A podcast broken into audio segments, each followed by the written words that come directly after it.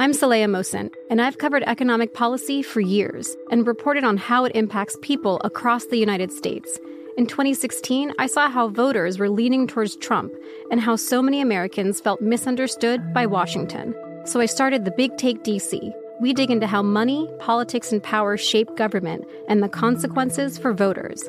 With new episodes every Thursday, you can listen to the Big Take DC on the iHeartRadio app, Apple Podcasts, or wherever you get your podcasts. The Big Take from Bloomberg News brings you what's shaping the world's economies with the smartest and best informed business reporters around the world. We cover the stories behind what's moving money and markets. And help you understand what's happening, what it means, and why it matters every afternoon. I'm Sarah Holder. I'm Saleha Mohsin. And I'm David Gura. Listen to The Big Take on the iHeartRadio app, Apple Podcasts, or wherever you get your podcasts. I'm Diosa. And I'm Mala. We're the creators of Locatora Radio, a radiophonic novela, which is a fancy way of saying a podcast. Welcome to Locatora Radio Season 9 Love, at First Listen. This season, we're falling in love with podcasting all over again. With new segments, correspondence, and a new sound. Listen to Locatora Radio as part of the Michael Cultura Podcast Network, available on the iHeartRadio app, Apple Podcasts, or wherever you get your podcasts. This has been my favorite artist since I can remember, right? So right. just end up. I mean, light skinned dudes got to hang together. Got to you know stick I mean? together. Y'all got, y'all got to stick together, We right? got- I got gotta- you. gotta I got you. I got you. So- Fast forward, I mean, I just end up. This how life works. I just end up in Toronto. I end up here. You know what I'm saying? I've been hearing I look like him since I was 15 years old. So it's just funny, right? And uh-huh. What's a perk of being do- being being down with with Dratesky with Champagne Papi? Uh, Up on Game presents Conversations with a Legend.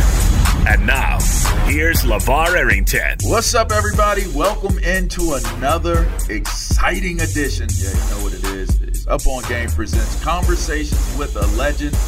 And we keeping it ball, but we went from oblong to uh, round ball. I got my man Fred VanVleet on the senior, by the way.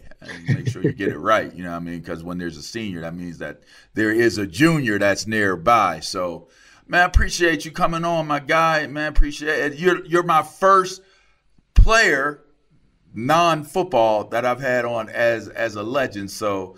Uh, this is historical in, in some regards, in some aspects, and uh, you got a great story, man. So it couldn't have been a better dude to to have be the first guy. So I appreciate you welcome into the show, man. thanks for having me, man. It's an honor. Appreciate it. Indeed, indeed. So let's get to it, man. You you from Illinois? Yes, sir. That's that's your spot, and and they play basketball there. yeah. Now, for what is worth, for what is worth, and I come from a time when, uh, you know, I played against Antoine Walker and all them dudes. That's my that's my era. I was playing Yep. for a, a team out of Pittsburgh, and we we traveled around, and one of the teams, main teams out of Chicago, had Antoine Walker, right? So. You six one, dog. Yeah. You six one, and and you balling in Chicago, you balling in Illinois. Um, what was that like? I mean, because basketball is is is a thing, obviously, where you're from, Yeah. and and and the first thing people look at is how tall are you? You know, Right. everybody wants Right. to see the eye test. I mean, what was that like coming up in the game?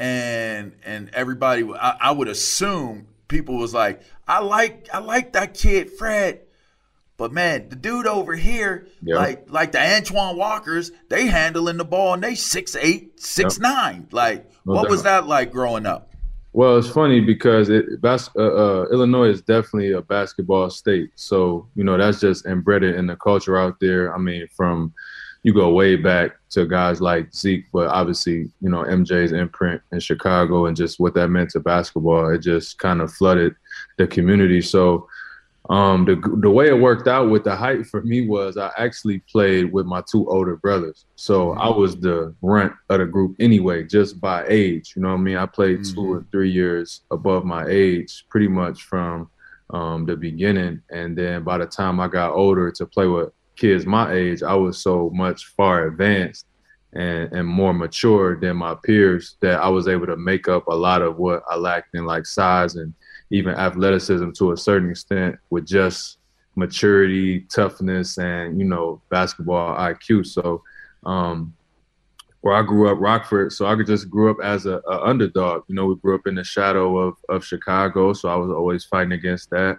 Mm-hmm. I was mm-hmm. fighting against playing with guys older than me, and I was fighting against you know the stigma of being a little guy. So I knew yeah. that where I wanted to get to one day, and I just studied all the guys in the pros and, and the college level that was doing it at my size, and that's something that I found a lot of success in. Was like, all right, I know it's possible. It's going to be a little bit harder for me for sure, but um, it's definitely possible, and we seeing guys do it.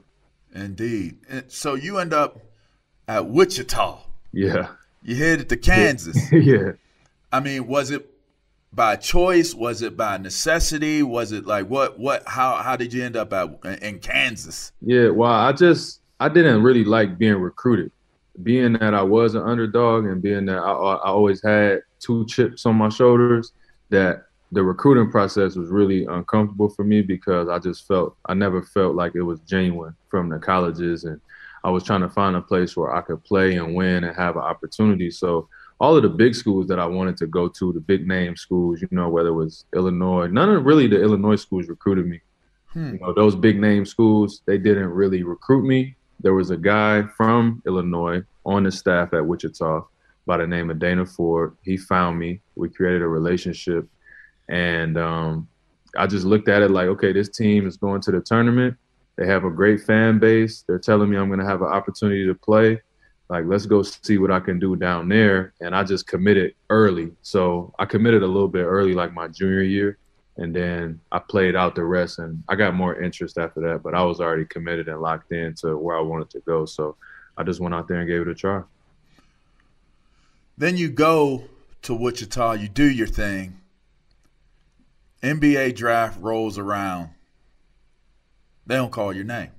Right. They don't call your name. Right. How how did that make you feel, man? Oh, I was heartbroken. I was heartbroken, man. Um, you think about really 22 years of my life dedicated to the sport. Um, the way I was raised and the way that I grew up, everything in my world revolved around basketball. That was our way out. That was, first of all, my way to get a free education.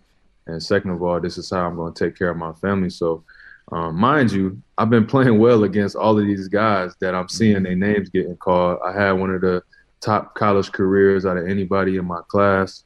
Um, I played well. I played well against other guys, but I just didn't match the eye test and I didn't have the measurables. So I had a good feeling going into the draft that there was a chance I wouldn't get drafted. So it wasn't mm-hmm. that much of a surprise. You know, my agent, okay. he, he, he kind of prepped me for it.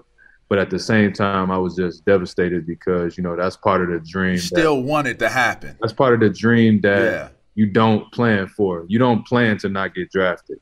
When right. you when you're at home and you're working on your game or you sleeping, you have dreams. You don't think like, oh yeah, I'm gonna go undrafted. You you dream about getting putting the hat on and shaking the commissioner hand. So I wasn't really prepared in that regard, but you know, my ultimate goal was to have a long NBA career. I didn't really care about draft night that much. That was just the beginning of the story.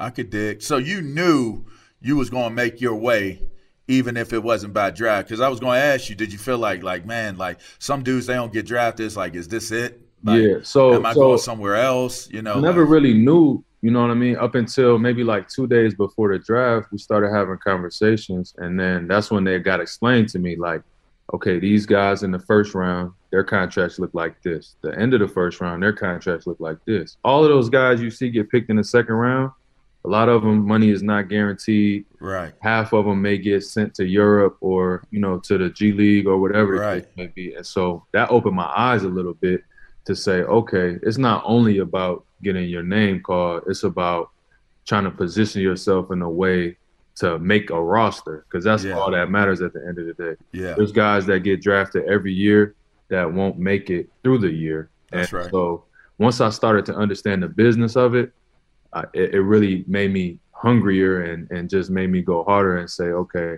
now I got to find a way to, to make an imprint when I get my chance. So you had more than two chips at that point. You said you was going into it. You had two chips. You you had more than two chips by Yeah. by that time, huh? No doubt, yeah, they still there too. I just True. carry 'em- I just carry 'em around with me every day. True. So you end up on G League. Yeah. and you had to work your way through the ranks. You know, part of the reason why I love doing this show is I love having the conversations where the struggle of of of making it through and figuring out at some point within the struggle that there's a process. Mm-hmm. And sometimes that process got to play out differently for for some of us. Mm-hmm. But nonetheless, the struggle is real. Mm-hmm. So you end up in G League. So let's stop right there because we're gonna come back to the the triumph of it. But Right. let's stop right there. And you mentioned earlier the the the free education, the the only way of making it out, and and different things like that. Now, I know who you are, and not only do I know who you are, but I even you know. I'm, I'm like I'm curious. So when I'm when I'm about to have conversations with dudes that, that I bang with, mm-hmm. I, I start doing my I start doing a little bit of homework. You know what I mean? And you know, you talked about, you know, you mentioned your brothers and stuff like that. Now you're in business with your brothers, Yeah. and you guys uh, do, which I do. Obviously, I do production and stuff like that. Um, you guys started a production company, but I saw one of the the posts your brother had, and it was, man, we came a long way. I think he was getting off of a PJ. Yeah. And he was like, you know, we went from what we went. It, it sounded like the muck of the mud Yeah. to now we we doing it. We getting it the right way. Mm-hmm. So now let's go back to the beginning. Yeah. Let's go back to the beginning. How how did you come up? What was what were the struggles that you you guys had to endure? I see you mentioned being outside of Chicago. Yeah. But what were the struggles that y'all were dealing with when y'all was coming up? I know the the father part of it. Yeah. If- I don't know, you know, I don't want to go down any roads you're not comfortable going down, but you know, I like to give these kids Yeah. perspective. No you know what I mean? No So talk talk to me about the beginning. Yeah, it's important, and and I've grown to learn how to open up and share it because I've learned that I'm not the only person with this story. You know what I mean? There's millions of people with these stories. So, just to go all the way back to the beginning, um, which was early as I can remember, my biological father was killed when I was five years old. Um, so now it's me and my oldest brother Darnell, and it's my mom and my grandparents. And you know, she making do with what she can, two jobs. We were kind of living like more on the white side of town where mm-hmm. you know her family was from. So from maybe like and your mom, your mom is white. mom is white, right? So My now you white. got you got you got the light skinned babies, yeah, and y'all on the white side of town. yeah. She You know, and you you ain't that old, but Right. you ain't you ain't old enough where, you know, Right, no doubt. No Yeah. doubt. So so I didn't I didn't experience like overt racism, you know what I mean? But I still got the like, you know, I was out of place a little bit. in Right, a lot of like, trying to figure it out, right? So I had to learn how to play both sides and I think from maybe five years old to like eight or nine, I think when my mom eventually met my stepdad, um, you know, they moved in, we moved in with them. And um, so she went, you know, my dad kind of was he was he was making it do what it do. You know, he was running around trying to make amends for his family and she kind of went from that to a cop. So Okay. she got with a cop and my stepdad is like a military cop discipline. So we kind of went from like running around, you know, the white side of town having fun and, you know, we staying out as long as we want to. My mom, she's just trying to make it work for us to like discipline, Discipline, regiment. right? You know what I mean, you gotta be on point. You gotta, you know, like it was just a different environment. So I got to see both sides, and um, you know, the schools that I went to and and grew up in. At the time, it just felt like you know I was a normal kid, but looking back, you know, it was some rough circumstances and, and things that I'm not sure I would want my kids to to have to go through. Mhm. Um, so I seen a lot at an early age, and I think it just toughened me up a little bit, hardened me up a little bit, gave me a unique perspective on life because I got to see poor white, poor black. I got to see middle class black, and then eventually, you know, go to college. Now I see white money. You know what I mean? Yeah, like certain yeah. things. So I got to experience a lot of that, and um, it just gave me a, a great perspective on life. But one thing that my parents really embedded in us was like we had to be above average. We just we couldn't be average, and I think that they they instilled that. My parents sacrificed their entire lives to make sure that me and my brothers got educations and we played sports. We didn't have to work. We didn't have to pay mm-hmm. bills as teenagers. A lot of my friends did. A lot of my friends had to make ways for themselves and, and as teenagers to to help their families, and we got to be kids. And that's one thing that I'll never be able to repay them for. So Rockford is like one of those Rust Belt towns where, you know, there was the big manufacturing plants, you know, Chrysler and things like that. And then obviously as those things move on, you're stuck with the leftovers. And so it creates it creates a tough environment for kids to grow up in, not much opportunity and not much hope. But we just we just formed a family built around sports and, and love and and you know, everybody poured into that and I was ultimately the one who was able to take it the farthest. This show is sponsored by BetterHelp. We all carry around different stressors, big and small. When we keep them bottled up, it can start to affect us negatively. Therapy is safe, it's a place to get things off your chest and figure out how to work through whatever's weighing you down. For example, it's helpful for learning positive coping skills and how to set boundaries. It empowers you to be the best version of yourself. It isn't just for those who experience major trauma. If you're thinking of starting therapy, give BetterHelp a try. It's entirely online, designed to be convenient, flexible, and suited to your schedule. Just fill out a brief questionnaire to get matched with a licensed therapist and switch therapists anytime for no additional charge. Get it off your chest with BetterHelp. Visit betterhelp.com slash game presents today to get 10% off your first month. That's betterhelp, H-E-L-P dot com slash game presents. The Big Take from Bloomberg News brings you what's shaping the world's economies with the smartest and best informed business reporters around the world. Western nations like the U.S. and Europe Mexico will likely have its first female president. And then you have China. And help you understand what's happening, what it means, and why it matters. He'll get his yo yos to Europe in time. But the longer this drags on, the more worry he's getting. They knew that they needed to do this as fast as they possibly could to get a drug on the market as fast as they could. I'm David Gura. I'm Sarah Holder. I'm Saleha Mohsin. We cover the stories behind what's moving money and markets basically everyone was expecting, if not a calamity, certainly a recession. But the problem is that that paperwork, as our reporting showed, is fake. As someone who's covering the market, I'm often very worried about an imminent collapse. So I'm thinking about it quite often. Listen to the big take on the iHeartRadio app, Apple Podcasts, or wherever you get your podcasts.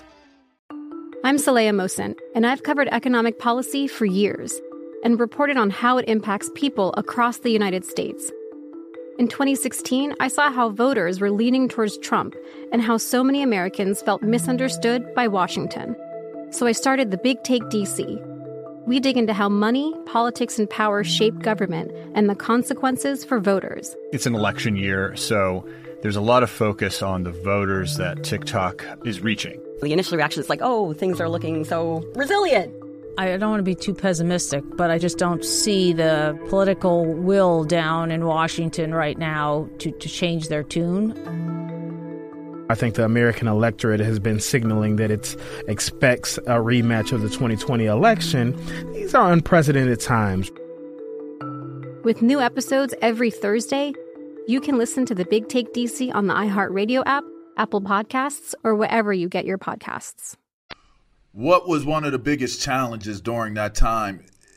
Was it was it about balancing what what you were living as as Fred the person and with your mm-hmm. family?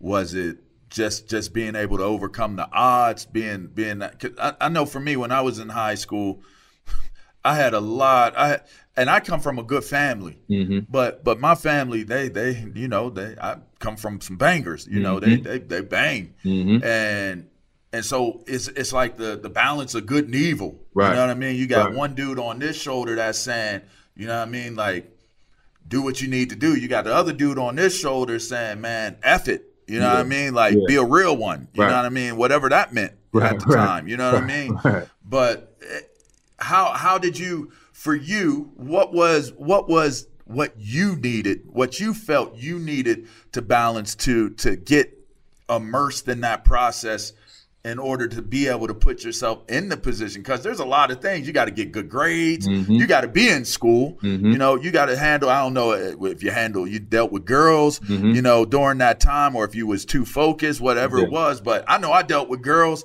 and and that threw my focus off at times too because right, you're, you're immature That's you all you what can I mean? think about. Yeah. She- man another dude then then hollered at her and she and she went for it you know what i mean so now i'm dealing with that you know what i mean like Right. you're dealing with a whole lot of different things. What Right. did you have to oh, like? What did you have to balance in order to to achieve what you were able to achieve to get to Wichita State?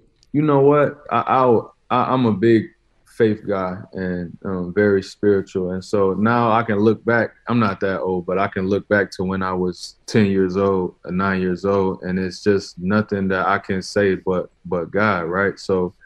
I, I try to tell people like I had a great family too. You know, I had two parents at home. Um, my stepdad, I don't call him my stepdad. That's my father. He raised me.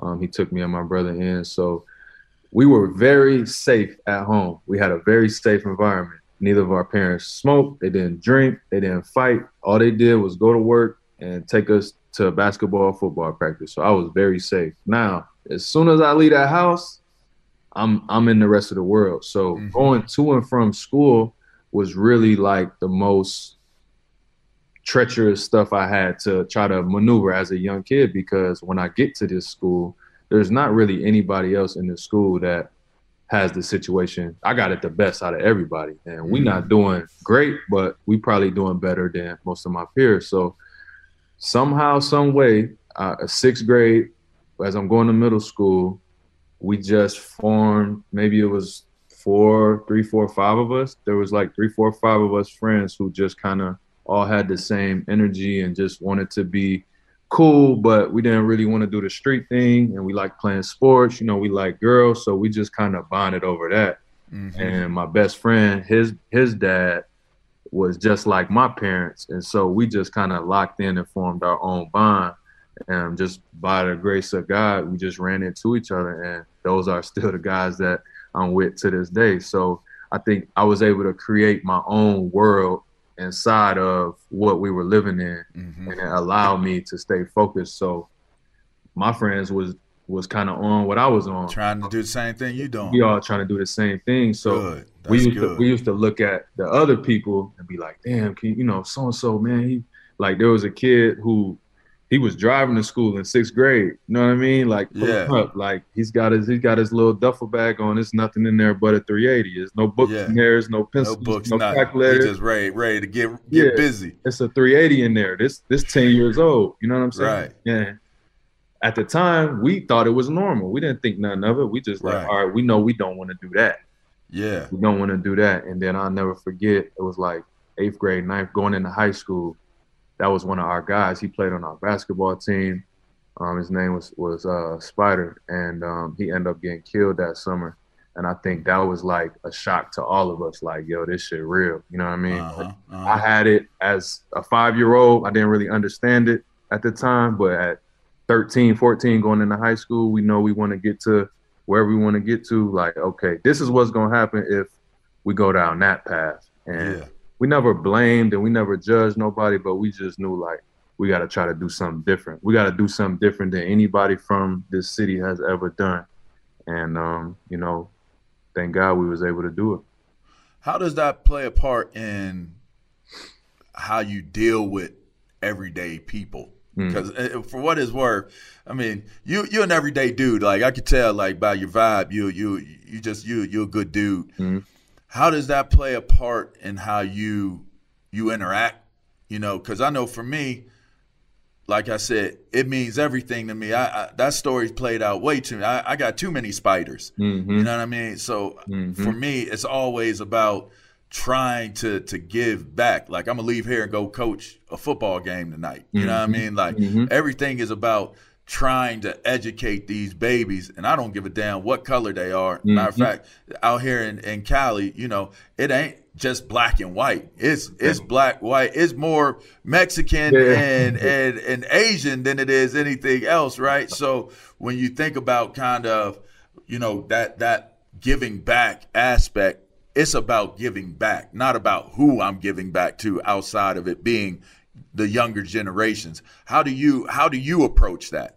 Yeah, so I think for me, I always I just got started like my second year, maybe my second year in college, they had me come back to do the graduation speech. You know what I mean? Mm. So I'm 19 speaking to seniors, like, and then we come back again, we do a basketball camp. So I just knew I wanted to stay in tune with the community mm-hmm. because I know what my parents and my good fortune did for my mindset and just having the hope and the belief to be able to go do that. Right. So now, as I'm in a better position, I'm trying to afford opportunities to those who wouldn't have them otherwise. And so I keep that real close to my heart.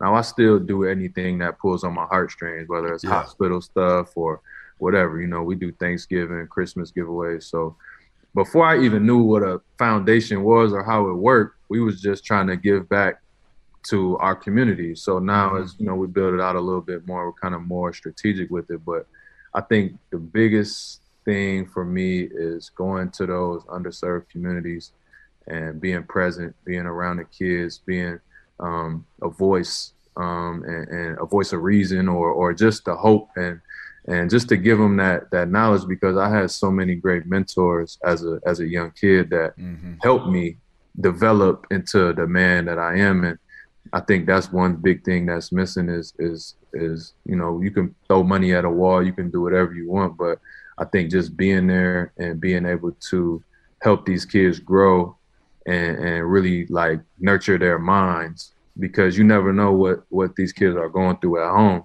That's right. And I grew up with a lot of them, right? So I know like their situation, they taking care of the, the, the, family at, you know, 12, 13 years yeah. old. Like that's a yeah. lot. That's a lot to handle. Mm-hmm. And so for us, I think we try to use our platform to create things that will help those kids first. And then we build from there. So you end up going pro, play G League, make it onto the regular squad, and then y'all go win a title. Yeah you're you set you made history.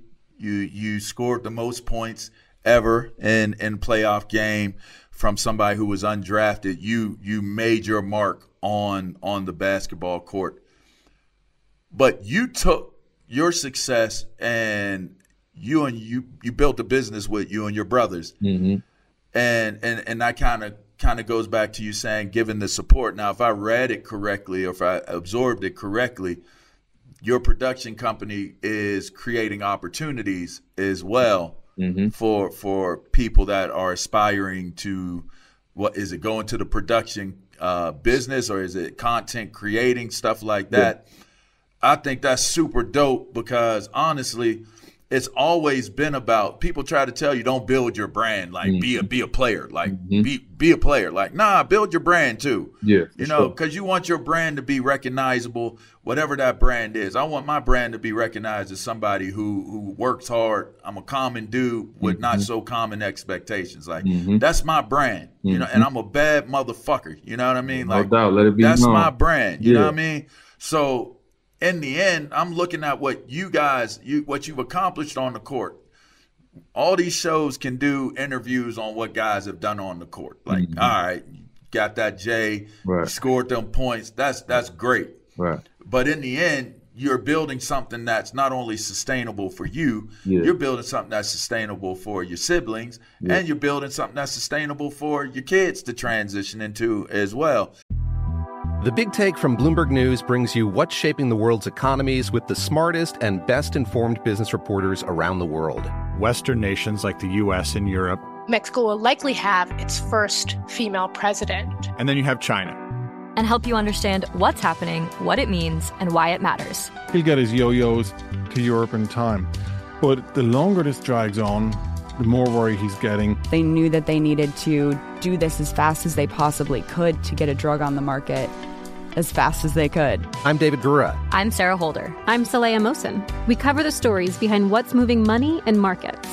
Basically, everyone was expecting, if not a calamity, certainly a recession. But the problem is that that paperwork, as our reporting showed, is fake. As someone who's covering the market, I'm often very worried about an imminent collapse. I'm thinking about it quite often. Listen to the big take on the iHeartRadio app, Apple Podcasts, or wherever you get your podcasts. I'm Saleha Mohsin, and I've covered economic policy for years and reported on how it impacts people across the United States. In 2016, I saw how voters were leaning towards Trump and how so many Americans felt misunderstood by Washington. So I started the Big Take DC. We dig into how money, politics, and power shape government and the consequences for voters. It's an election year, so there's a lot of focus on the voters that TikTok is reaching. The initial reaction is like, oh, things are looking so resilient. I don't want to be too pessimistic, but I just don't see the political will down in Washington right now to, to change their tune. I think the American electorate has been signaling that it expects a rematch of the 2020 election. These are unprecedented times. With new episodes every Thursday, you can listen to the Big Take DC on the iHeartRadio app, Apple Podcasts, or wherever you get your podcasts.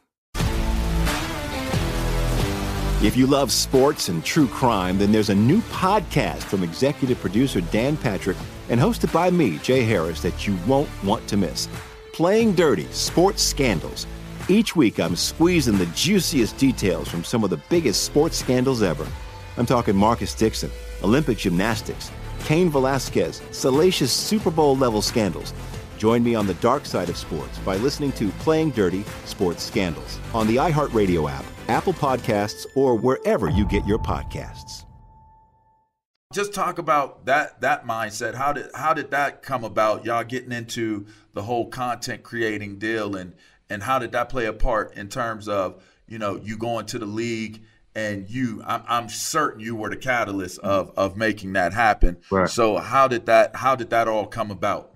Well, just to be honest, man, I'm just like, you know, we talked about the upbringing a little bit. So I'm just more of like a make the most out of everything kind of guy. So with that being said, I kind of got my hands in as much stuff as I can without, Mm-hmm. you know, I'm gonna keep basketball first. I know that's what afforded me this platform. And at this stage, you know, as as you had a, a, a great long career, it's it becomes second nature. You know what I mean? You you can do that. I can go play basketball. Like that part is not that out of this world. Now I gotta focus and all that stuff. But as I'm creating relationships and I'm building up this profile and this platform, I think one thing I do is I keep my guys close. So number one, we're all learning together at the same time. And number two, we are all accessing and having the same access to the opportunities at the same time because it's not Mhm. just about me. And I can go and have a long, successful, rich, wealthy career. But if all of my family and my friends and nobody else grows along the way, then that's going to be a pretty lonely road. So I think for me, I just always looked at it like where we get stuck on American dream, first generation millionaires, but it's like, okay, then what? Like, okay, then I've never, the longest guys playing maybe in their 40s, 42, 43, maybe.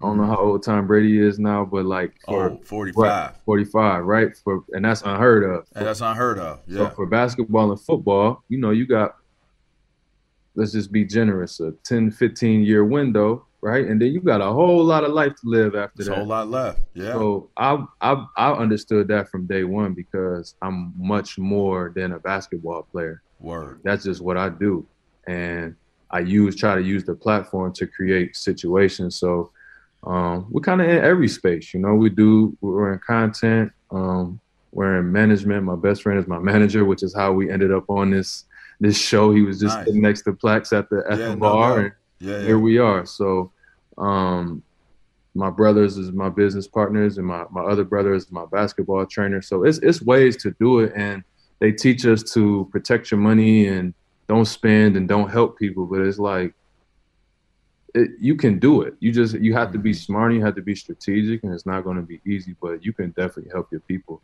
along the way just by putting them in positions to win. Indeed. That's well stated, man.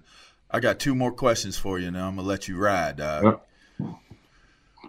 First question, a two. You didn't pass the eye test because of your height and all that growing up, whatever, hoops. But then you make it to Toronto and you're playing for the Raptors, and you kind of look like Drake, dog. Yeah. so now you all of a sudden now you're passing the eye test. Yeah, no doubt. What's the relationship like with Drake? And, and how funny is that that you you got you know iconic dude that's that's like you know I'm I'm certain he's a friend yeah. and, and and super cool with you based off of everything y'all got going on with the team yeah. and stuff like that that created uh, an opportunity to bond. But what's that relationship like?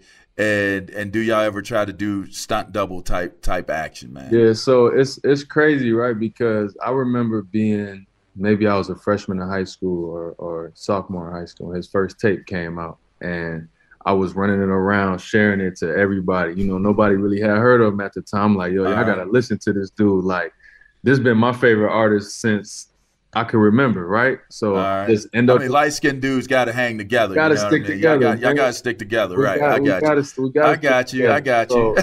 So, so fast forward, I mean, I just end up. This how life works. I just end up in Toronto. I end up here. You know what I'm saying? I've been hearing I look like him since I was 15 years old. So it's just funny, right? And uh-huh. he's such a great dude that he played into it you know what I mean? He he kind of put his arm around me a little bit, and we just were able to develop a, a nice friendship over the years. I'm going on my seventh year there, so um, yeah, he's just a cool dude, man. He means so much to that city, yeah, and and to Canada as a country, and yeah, um, even to our team. You know, he's a that's a good ambassador to have. For, Give a perk, man. What's a perk of being being being down with with Drakesky with Champagne Papi?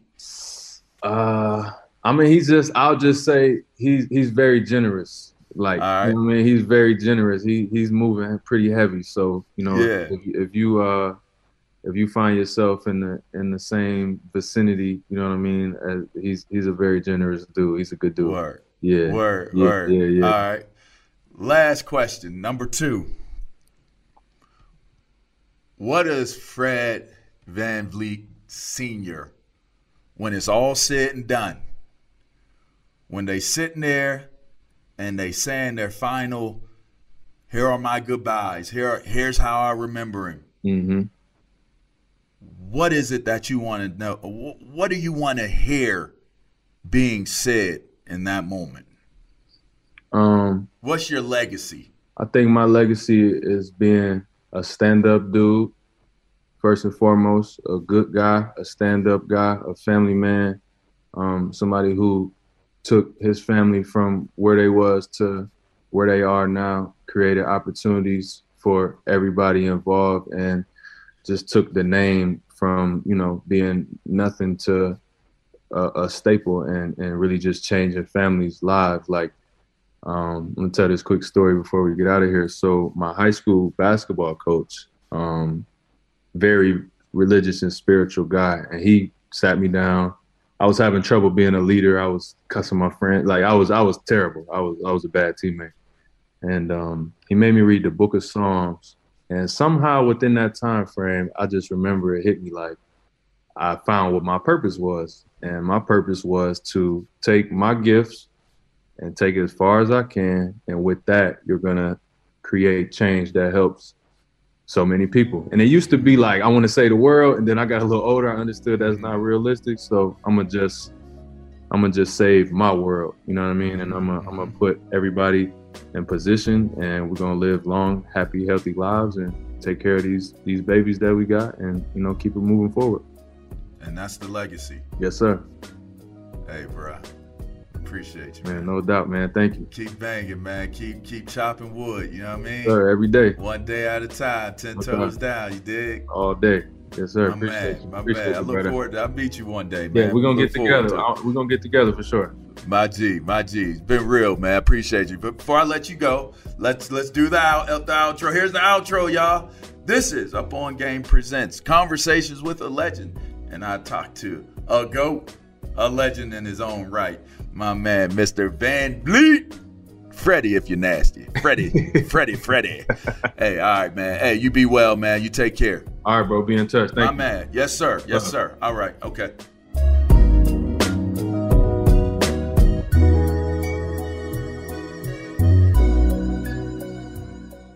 This show is sponsored by BetterHelp. It's a simple truth. No matter who you are, mental health challenges can affect you, and how you manage them can make all the difference. That's why everyone should have access to mental health support that meets them where they are and helps them get through. BetterHelp provides online therapy on your schedule. It's flexible, simple to use, and more affordable than in person therapy. Connect with a licensed therapist selected just for you. Learn more at betterhelp.com. That's better, H E L P.com. The Big Take from Bloomberg News brings you what's shaping the world's economies with the smartest and best informed business reporters around the world. We cover the stories behind what's moving money and markets. And help you understand what's happening, what it means, and why it matters every afternoon. I'm Sarah Holder. I'm Saleha Mohsin. And I'm David Gura. Listen to The Big Take on the iHeartRadio app, Apple Podcasts, or wherever you get your podcasts. I'm Saleha Mohsin, and I've covered economic policy for years and reported on how it impacts people across the United States. In 2016, I saw how voters were leaning towards Trump and how so many Americans felt misunderstood by Washington. So I started the Big Take DC. We dig into how money, politics, and power shape government and the consequences for voters. With new episodes every Thursday, you can listen to the Big Take DC on the iHeartRadio app, Apple Podcasts, or wherever you get your podcasts.